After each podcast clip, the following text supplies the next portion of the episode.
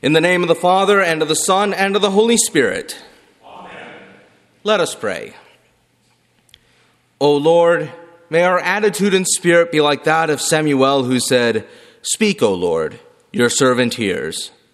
Amen. We all know a person who packs everything and the kitchen sink when they're about to go somewhere. His or her pockets or purse is always stuffed with the right tool for the right job at the right time. The trunk of their car has got even more tools and gadgets that simply won't fit in their pockets. This person is seemingly always prepared so much so that it's kind of laughable. You may actually be this person. But whether this describes you or simply someone you know, that person speaks to a fear many of us may have, and that is, we are afraid that we are not prepared. In the parable of the ten virgins, we hear how five of the ten virgins don't make it into the wedding feast because they were unprepared by having no spare oil. These foolish virgins saw no need to carry extra oil for their lamps. After all, anybody who has been on our altar guild knows that such fuel comes in this big, cumbersome container. So these foolish virgins figured that they would have just enough oil in their lamps, enough to last until twilight, when the bridegroom was supposedly going to arrive, and so that they looked good for the wedding photographer. So, of course, they didn't have enough oil when the bridegroom ran late, arriving at midnight. And since 24 7 Walmart wasn't a thing yet, there was no other way they were going to get spare oil for their lamps at midnight. So they don't make it into the wedding feast. And this scares us, and perhaps rightly so.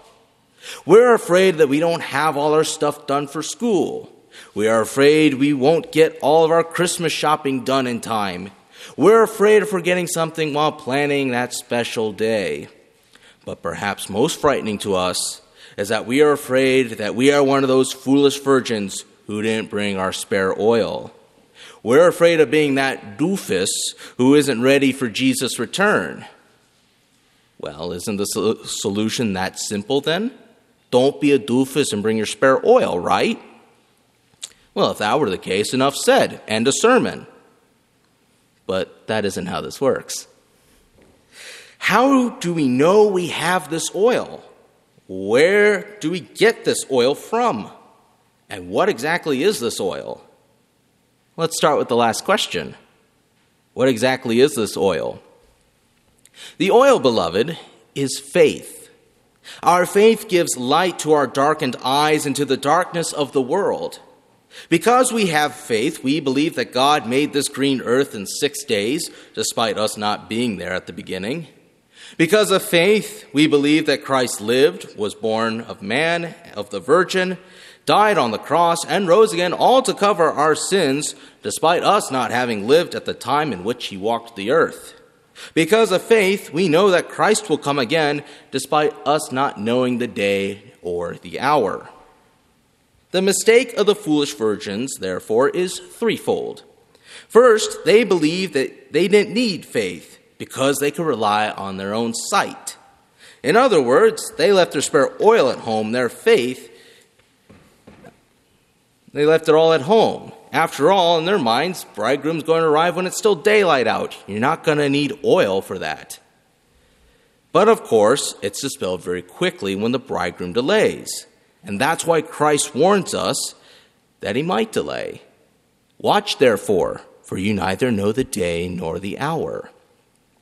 The second mistake of the foolish virgins is that they thought they could rely on their fellow virgins' preparedness, their fellow virgins' good works.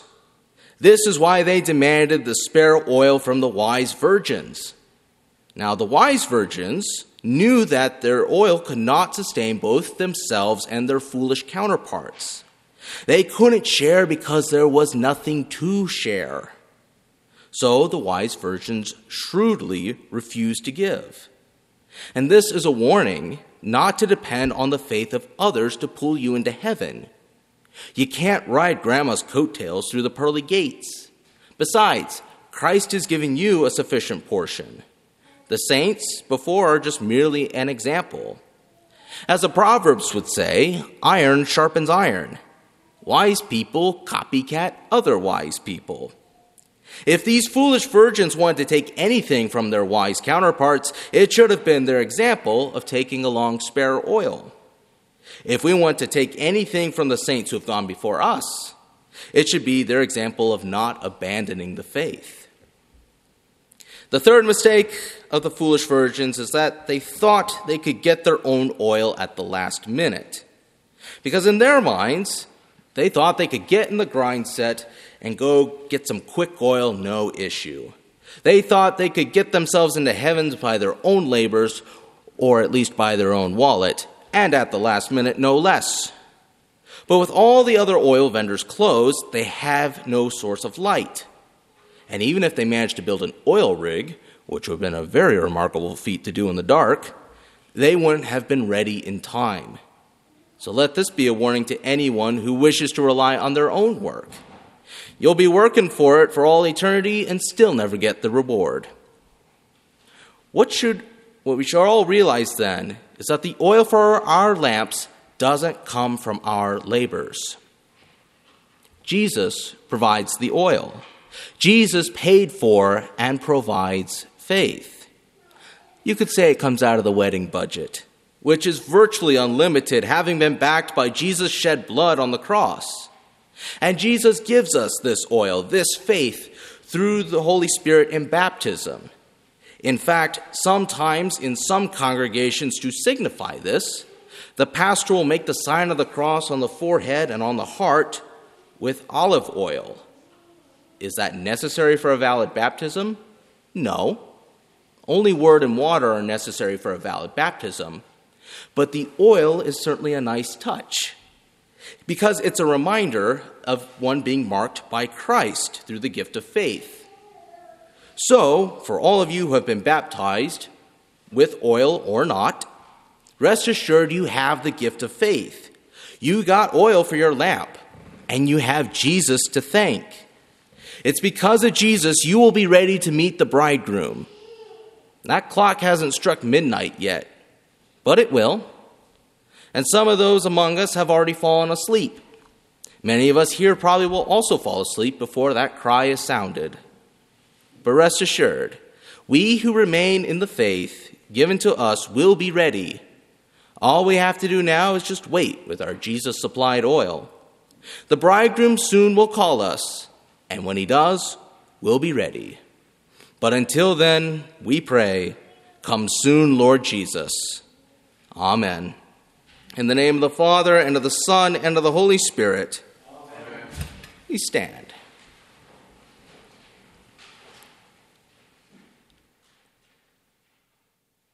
The peace of God, which surpasses all understanding, guards your hearts and minds in Christ Jesus.